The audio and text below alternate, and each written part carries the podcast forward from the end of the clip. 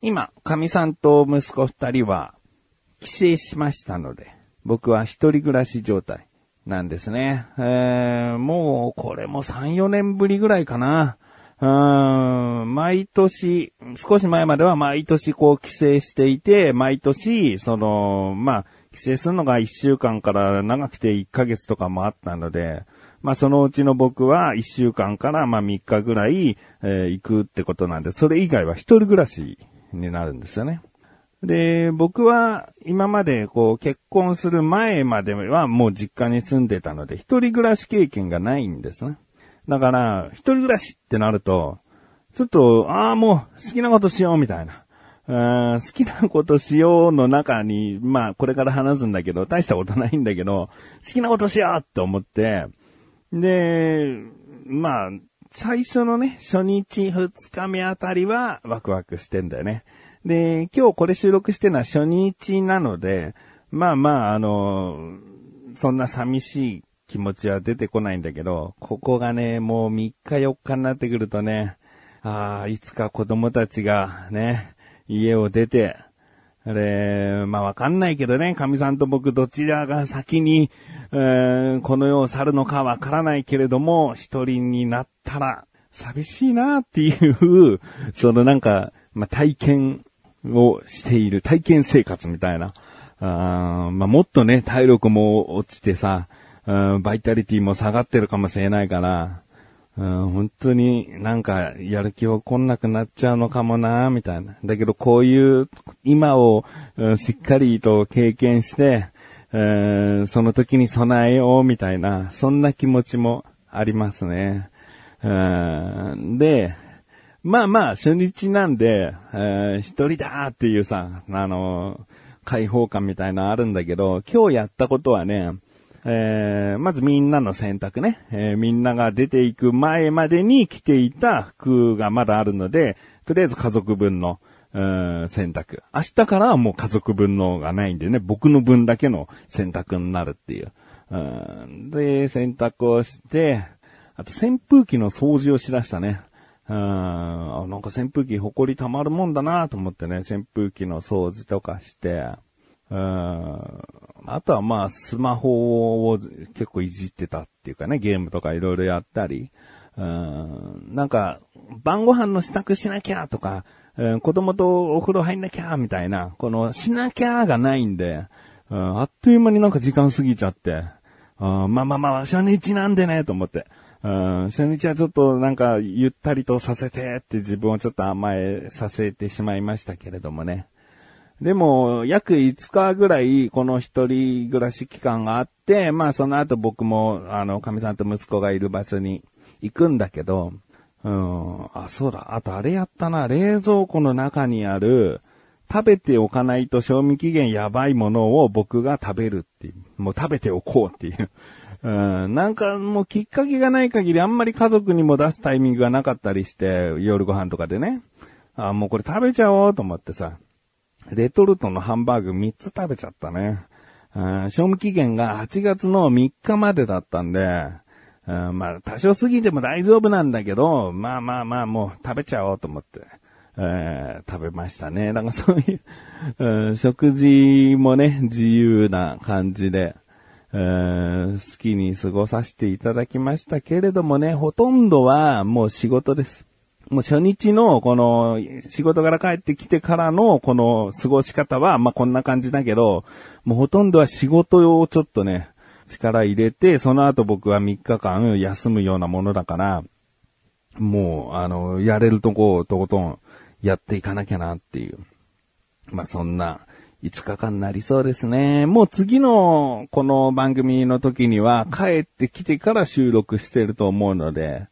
まあこの5日間のうちに何があったかの話か、もしくはその神さんの元へ行った時の何かエピソードがあればね、話したいと思っている自分がお送りします。菊池のなだらか向上心。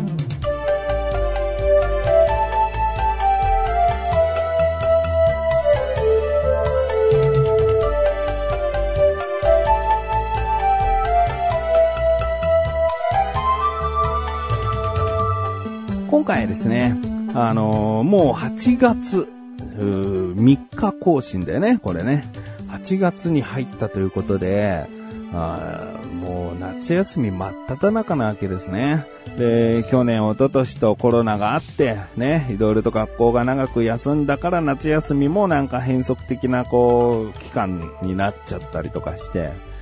まあしっかり夏休みらしい夏休みを子供たちは過ごせてなかったりしてたんだよね。で、今もまだまあコロナが全然落ち着いてはいない状況ですけれども、なんとか夏休みという期間が通常通りの期間になってですね、わかりやすい感じになりましたね。えー、で、今回は息子たちの夏休み前半って話をしたいなと思ってて、で、まず次男。次男は、まあ、あの、長男にも言ったけど、えー、今回帰省したように大阪に行く前に宿題をほとんど終わらせちゃった方がいいよと。うん、もう大阪から帰ってきたら8月中旬みたいなもんだから、もうそっから宿題ってなると、すごいやっぱ溜まっちゃってるようになるし、まあ、かといって大阪に行っても宿題はもちろんやった方がいい。毎日勉強っていうのはコツコツやった方がいいとは思うんだけど、せっかく行ったらあんまり勉強のことを考えずに過ごした方が楽しいよねってことで、えー、大阪行く前になるべく終わらしちゃいなって言ったんですね。まあ、これは長男にも言ったけど、まあ、次男に言ったところ、もうね、次男はほんと楽しみにしてたから、あと、結構そういう勉強系の作業をこなすのが彼は得意なのかな。うん、夏休みの2日目ぐらいでほぼ終わるっていう。うん、いや、なんか本当にやるんだよね。うん、もうこれ終わった、あれ終わったっつって。で、適当じゃないんだよ。ちゃんと親が丸付けをするっていうところまでが宿題のあれだから、ちゃんと親が、あ今回神さんが丸付けしたんで、神さんがしっかり丸付けして間違ったところはもう一回っていう、ちゃんと内容も把握した上でこれをこなしたっていうことなのね。うん、いや、もう、すごいなと。うん、成績もね、そこそこなんで、あと、趣味がさ、マイクラとマリオメーカーだからさ、もうなんかクリエイティブな人になるね、彼は。うーん、きっと。うん、まあまあまあ、親としてはね、そうやってなんかこなしてくれることはさ、すごく嬉しいし安心するんだけど、まあ勉強が全てじゃない、宿題が全てじゃないことも分かった上でね、うん、まあそれ以外をもうゲームとか、自分の好きなことに当てて楽しんでいるし、今回みたいに大阪に行くことが楽しみだからこれをやり遂げるっていう目標をしっかり立てて終わらせたっていうのはね、うん、すごいなと。うん、だってほぼ宿題終わらせたのほぼの理由は、えー、自由研究で何かを作るっていうのはもう8月の終わりにやるって本には言ってて、他はもうあの、日記系な、なんか、毎日じゃないけど何かイベントがあったら日記を一言書いていきましょうみたいなやつだから、これはもう終わらせることはできない。だその二つしか残ってないんだよな。だからもう本当にほとんど終わってて。いやいや。まあね、その分、毎日コツコツ勉強もしなきゃいけない部分は、他の、こう、教材があるんで、それを使ってね、うん、毎日コツコツやらせるっていう。でもそれはね、たまにサボったりするんだよね。まあ、本当にごく稀なんだけど、うん、なんか、これやったの？つったら、あ、今日はやってなかった、みたいなのがたまにあるんだよね。だから、まあ、成績が悪かったらしっかりやれよってなるけど、成績もそんなに 今落ちてないんで、それをしっかりやれよバカ野郎って、叱りつける、まあ、叱りつけはしないけど、いうことも違うのかな？うん、わかんないけど、まあ、学校の勉強ができていれば、ね、あとは自分から興味を持って勉強するっていうこと以外勉強ってしなくてもいいんじゃないかなとかはまあ思うけどね。うん、でも親としてはなんかこう毎日コツコツ勉強はやっててほしいなっていうエゴがあるんだね。親になってわかることです。で、長男ですね。長男はですね、あのー、宿題を終わらせることはできなかったんです。次男と違って。あの、結構、結構でもないかな。まあ、半分ぐらいは残っちゃってる状態で今大阪行ってるんだけど、まあ、大阪でも、こう、ちゃんと宿題持って行って、コツコツやってるみたいなんで、で、でもね、長男の評価すべきところはもう別にあって、彼部活をやっているんで、で、その部活のとある大会が7月のもう下旬にあって、だから夏休み入ってもその練習で学校にほぼ毎日通って、で、えー月末の大会に向けて、もう個人でもこういろいろとこう練習したりとかして、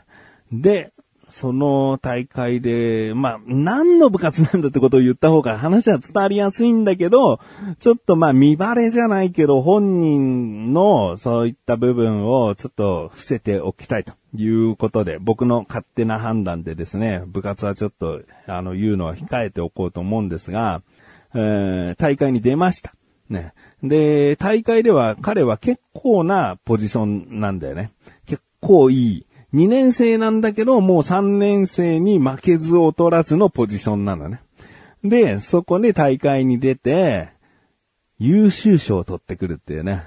あーまあ、最優秀賞ではなかったんだけど、もうほぼ2位の、えーどこと、えー最優秀賞が争ったかっていうと、もう、その、うちの、えー中学校と争ったという噂なんだよね。もうそこで優秀賞を取って、で、彼はね、まあ、まあ非常に満足したんじゃないかな。まあ最終賞は取れなかったけど、ちゃんと結果は出せたってことで、うん多分いい夏休み前半だったんじゃないかな。で、今大阪行ってるって感じですね。うんいやもう僕もね、その大会見に行ってですね、あの彼がどういう風に、しているかっていうのはね、しっかり見て、いやー、よかったなと。うん、まあ、こういう風にさ、あの、小学校4年の次男と中学校2年の長男、それぞれの夏休みがあるわけなんだけども。いいね。えー、基本勉強をしなきゃいけないという、このなんか嫌な職業、学生なんだけども、うんそういったね、別のことに関して思いっきり遊べるという、思いっきり遊べるじゃん、思いっきり、えーやりたいことができる年代でもあるわけだからね。うん次男は、まあ、遊び、ね、ゲームとかそういうものをもう思いっきりやっていいと思ってるし、うん長男は部活、大会は終わったけども、もう次のことに向けてね、いろいろとまた始まると思うし、うん頑張ってほしいなと思ってますね。小高祐介です。アシスタントの菊池です。小高、菊池の小高カルチャーは2週間に1度の水曜日更新ですが、どんな番組ですか？はい、この番組はアーティストでもあり、イーティストでもある小高祐介が文化人っぽくお届けする番組です。はい。頑張ってください。ぜひ聞いてください。はい。頑張ってください。さようだか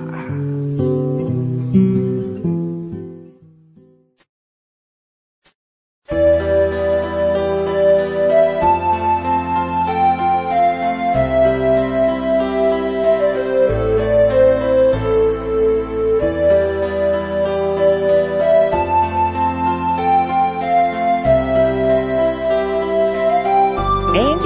そしてすぐお知らせです。このなだらかご女子が配信されたと同時に更新されました小高菊池の小高ルチャー聞いてみてください。今回はですね、えー、出前事業に関して小高と話しております。えー、前回前々回と出前事業について話しましたけれども、人とこうね、出前事業やってきたということに関して人と話すことは今回が初めてかなと思いますので、気になるという方は聞いていただきたいなということと、あと小高祐介から星野源さんの新曲についてね、えー、いろいろとこう、レビューというか、感想ありました。うん。